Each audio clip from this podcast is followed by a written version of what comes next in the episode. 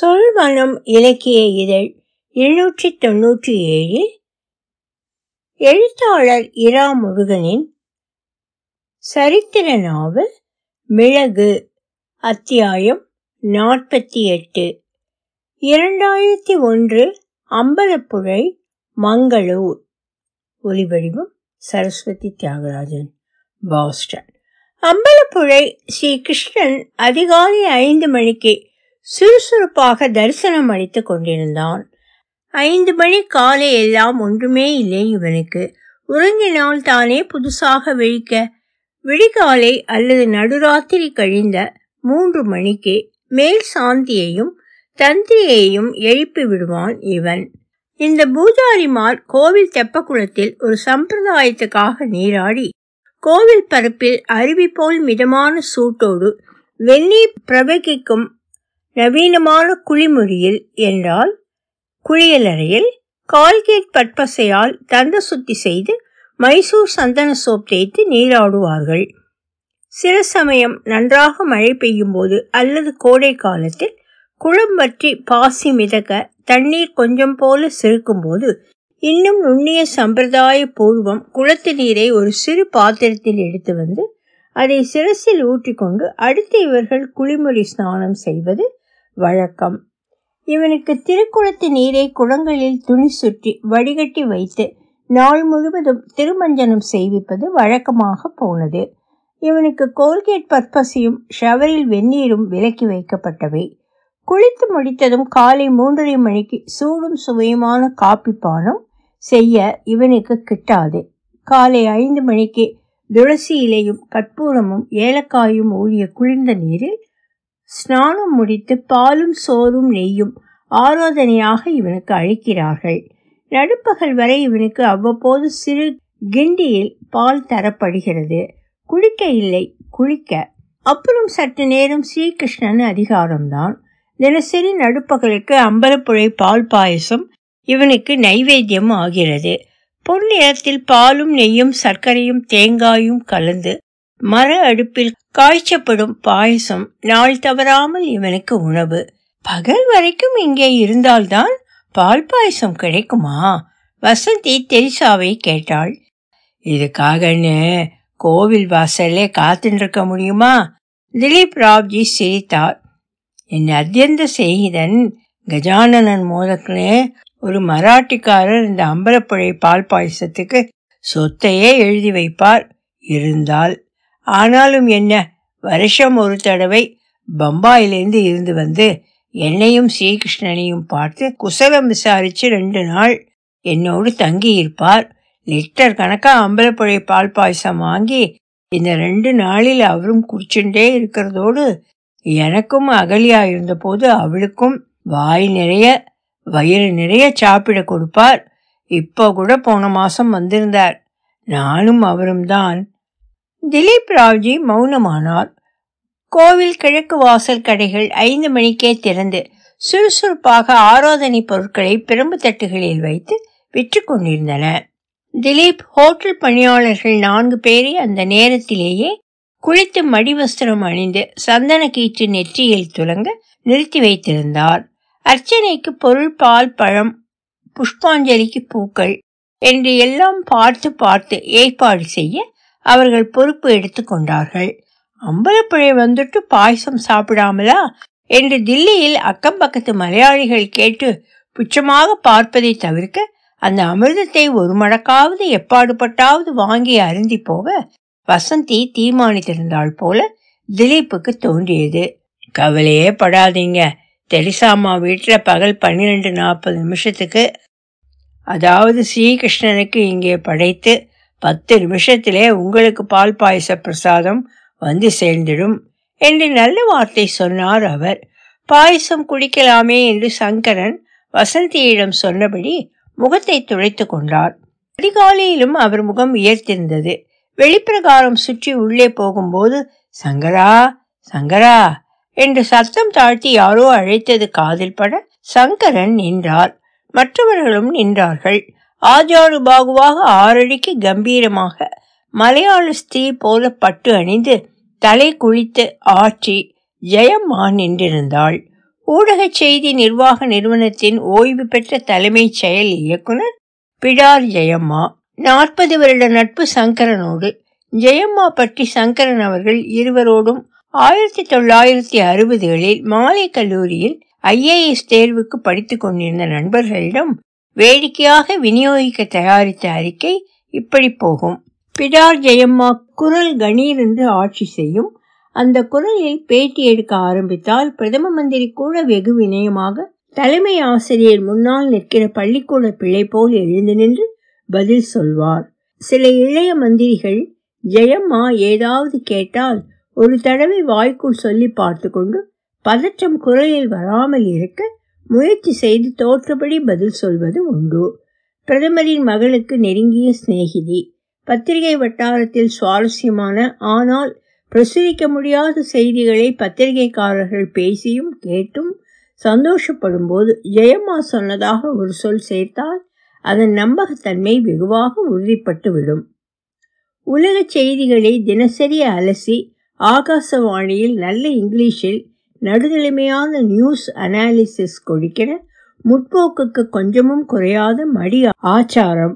கன்னட பிரதேசத்தில் மலைப்பகுதி நகரமான பிடார் ஊர்காரி எந்த காலத்திலேயோ சோழ மகாராஜாவிடமிருந்து தப்பித்து ராமானுஜாச்சாரியார் கன்னட நாட்டில் போயிருந்த போது கூட போன தமிழ் ஐயங்கார்களின் வம்சத்தில் வந்தவள் அவள். தமிழா கன்னடமா என்று உறுதி செய்ய முடியாத மொழியில் பேசினாலும் அநேகமாக அபிநயமும் கூடவே சேர்ந்து வருவதால் புரியாமல் போகாது. இன்னும் ரெண்டு மூணு பாரா வரும் வியாசம் அது. சங்கரனுக்கு நினைவு வந்தவரை மனதில் நினைத்து பார்த்தார் நினைக்கவே மனதுக்கு இதமாக திடமாக இருந்தது சங்கரனுக்கு. என்னடா சங்கரா எதுக்கு மூஞ்சியை தூக்கி வச்சுட்டு நிற்கிறே? சந்தோஷமா இருடா. சங்கரன் தோளில் தட்டி ரகசியம் பேச ஜெயம்மா உட்பட முன்னால் போய்க் கொண்டிருந்தவர்கள் எல்லாரும் சப்த கோலாகலங்களை செவியோர்த்து திரும்பி பார்த்து போனார்கள். வசந்தி ஜெயம்மாவின் கையை பற்றியபடி நடந்தாள். ஜெயாக்கா உங்களை மங்களூர்ல வச்சு உங்க ஆத்துல வந்து பார்க்க நினைச்சிருந்தோம் it's a pleasant surprise you have come here நானும் நீங்க வர்றதுக்கு காத்திருக்க முடியாம புறப்பட்டு வந்துட்டேன் என்றாள் ஜெயம்மா. அதற்காக மங்களூர் வராமல் தப்பிக்க முடியாது. என்று கூட்டி சேர்க்கவும் செய்தாள். இங்கேயும் பக்கத்திலேயும் எல்லா கோவிலும் ஒரு நாள்ல தரிசனம். அப்புறம் மங்களூர் உங்களோடு.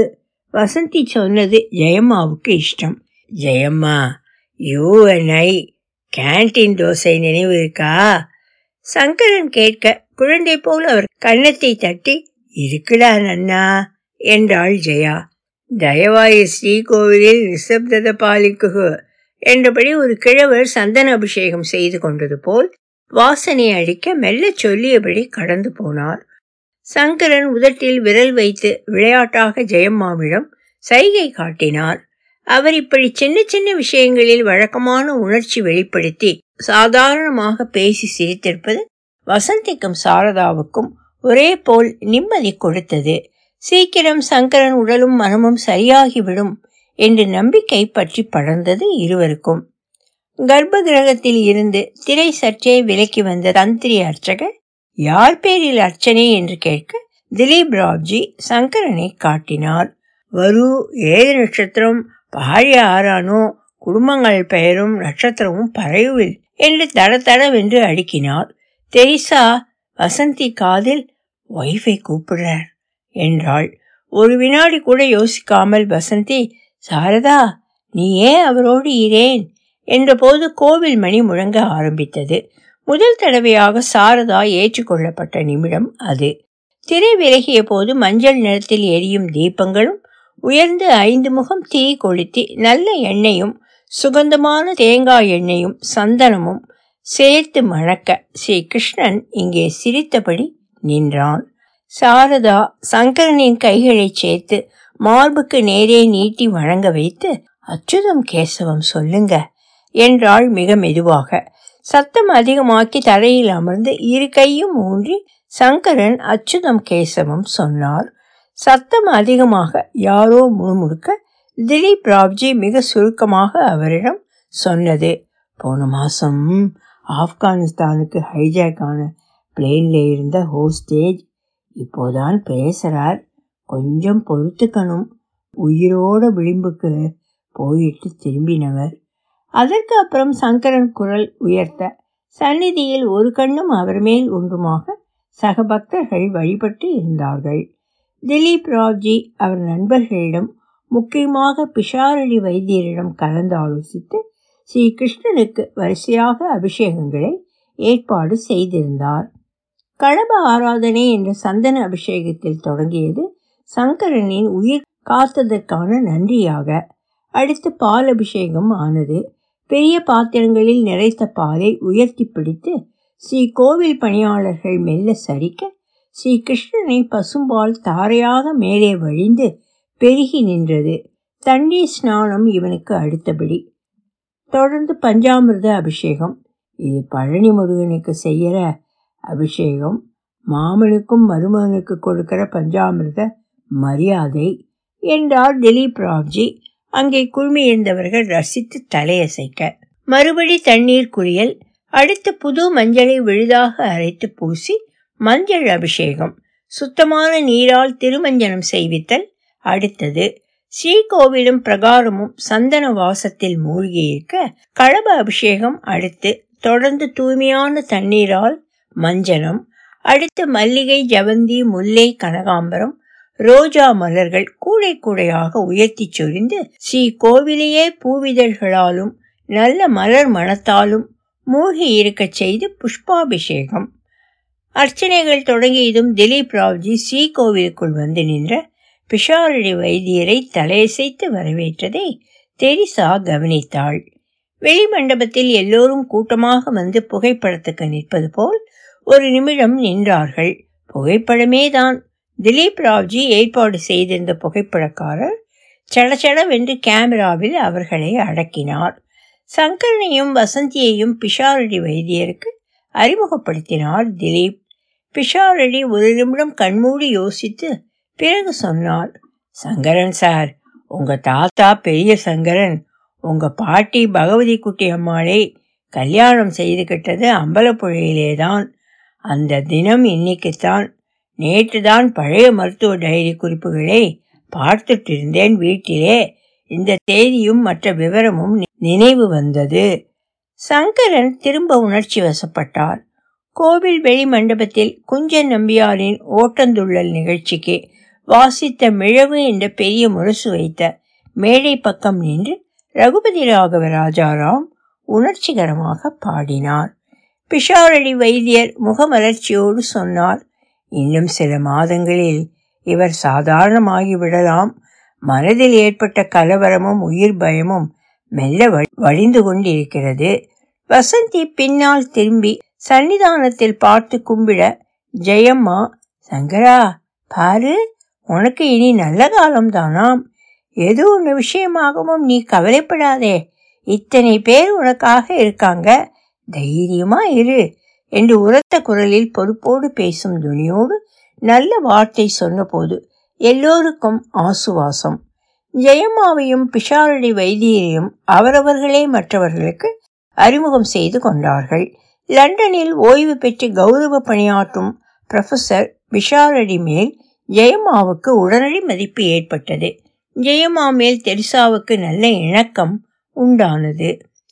தெரிசாவை அவள் சங்கரனுக்கு என்ன உறவு என்பதை ஒரு மாதிரி ஊகித்திருந்தாள் ஜெயம்மா.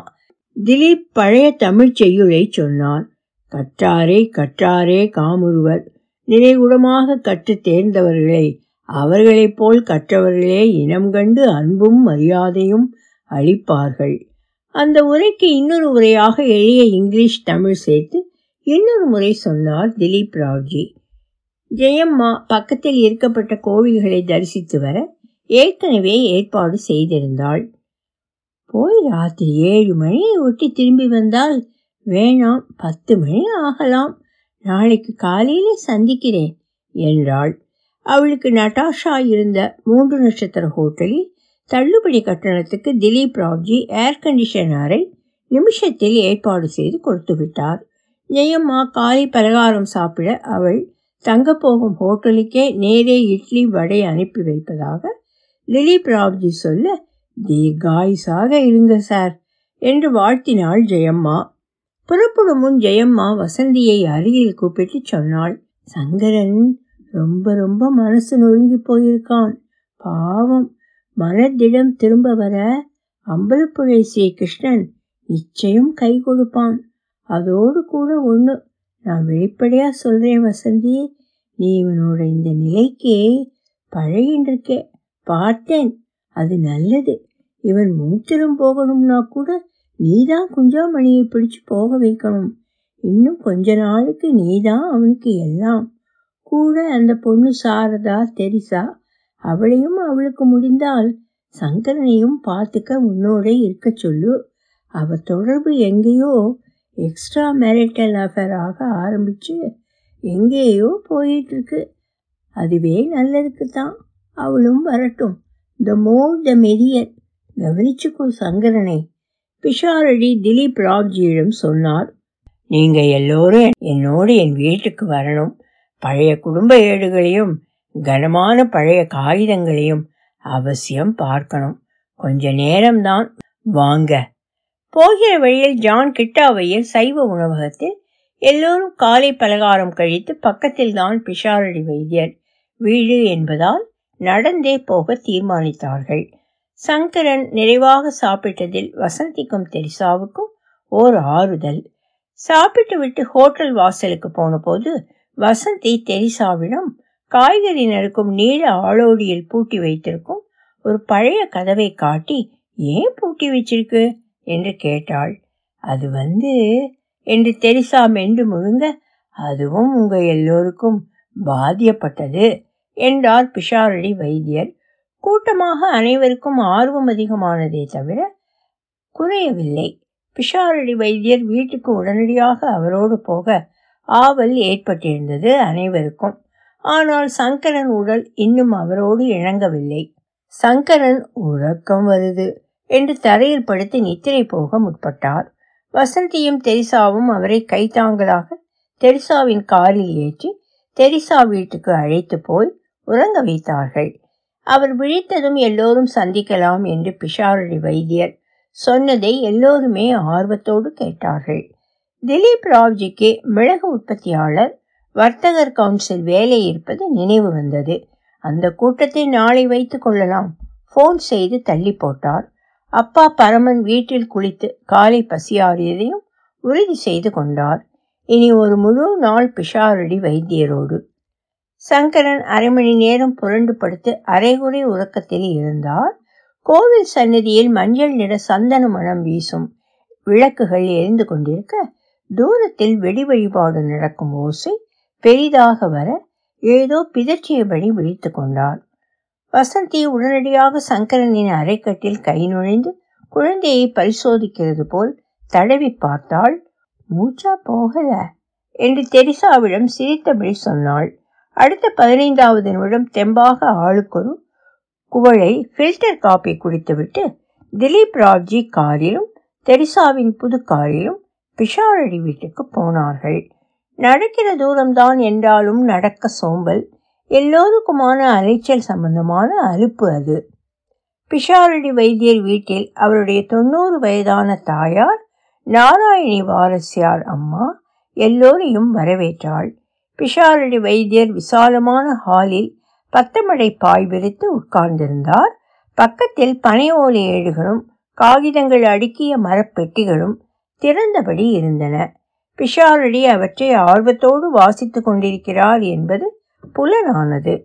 அங்கே பிஷாரடி வைத்தியர் அருகே சக்கர நாற்காலியில் ஒரு முதுபெரும் கிழவர் உட்கார்ந்திருந்தார்.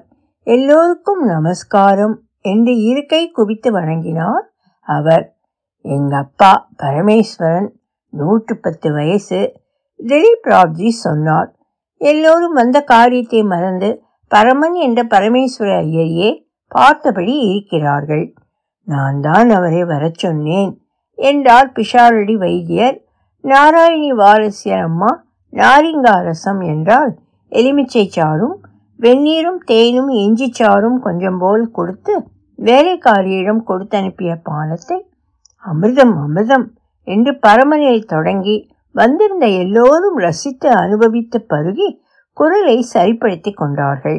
பிஷாரடி வைத்தியர் ஒரே மடக்கில் குடித்து சிரிக்கிறார். அவர் பேச ஆரம்பித்தால் மற்றவர்கள் மிகுந்த கவனத்தோடு கேட்டார்கள். இன்னைக்கு ஒரு கல்யாண நாளின் ஆண்டு விழான்னு சொன்னேன். நினைவிருக்கலாம்.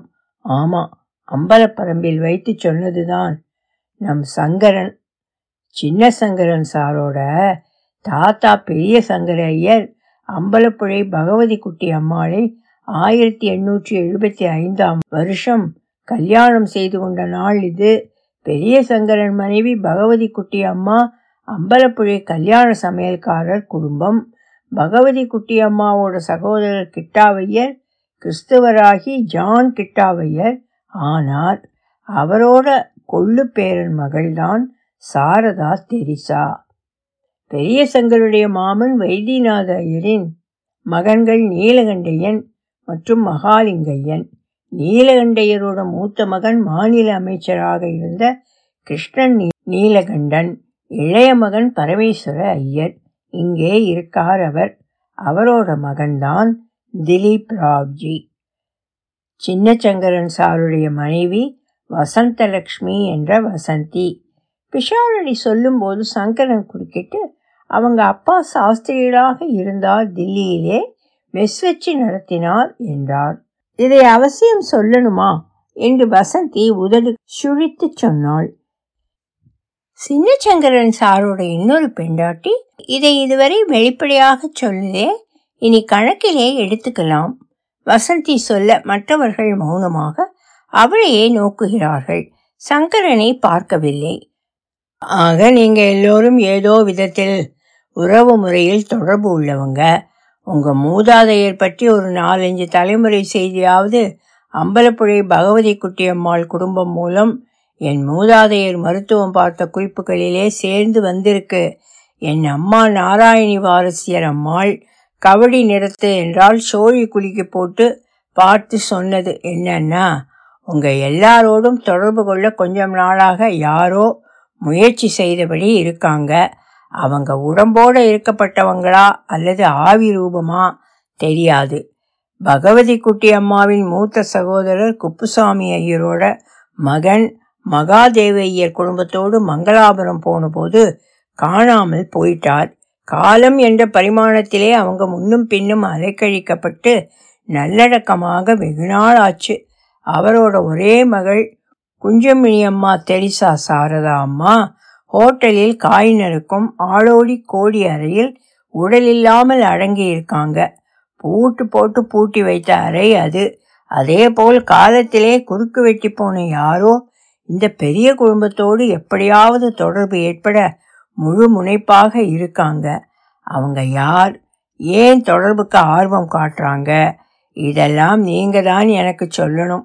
கடந்த மூணு மாசத்திலே நீங்க ஒவ்வொருத்தருக்கும் ஏதாவது வினோதமாக ஏற்பட்டுதா? கொஞ்சம் யோசித்து பார்த்துவிட்டு சொல்லுங்க. பிஷாரடி வைத்தியர் நீளமாக பேசி நிறுத்தினார். அசுரவித்து விதைச்ச மாதிரி ஒரு ராத்திரில மிளகு கொடி வீட்டை சுற்றி வளர்ந்தது என்னால் மறக்க முடியாத அசம்பாவிதம் என்றாள் தெரிசா. மிளகு வாடை தீர்க்கமாக அந்த வீட்டை சூழ்ந்தது. ஏதோ சத்தம் வாசலில் கேட்டது. பிஷாரடி வாசலுக்கு போய் பார்த்துவிட்டு மிளகு வாடை சல்யம் தொந்தரவு மறுபடியும் ஆரம்பம் என்றார் வாசல் நிலையை பிடித்து நின்றபடி வந்திருந்தவர்களிடம் சொன்னார் அது யார் அந்த சின்ன பையன்? மிளகு மூட்டை மூட்டையாக அடுக்கிய இடத்திலே இவன் என்ன பண்றான்? ஓ கதவு சாத்தி இருக்கு. சங்கரன் உட்கார்ந்தபடியே உறங்கத் தொடங்கி இருந்தார். மிளகு தொடரும். ஒலிவடிவம் சரஸ்வதி தியாகராஜன் பாஸ்டன்.